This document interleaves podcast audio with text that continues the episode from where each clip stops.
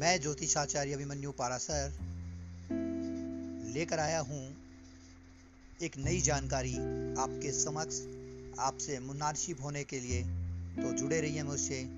thank you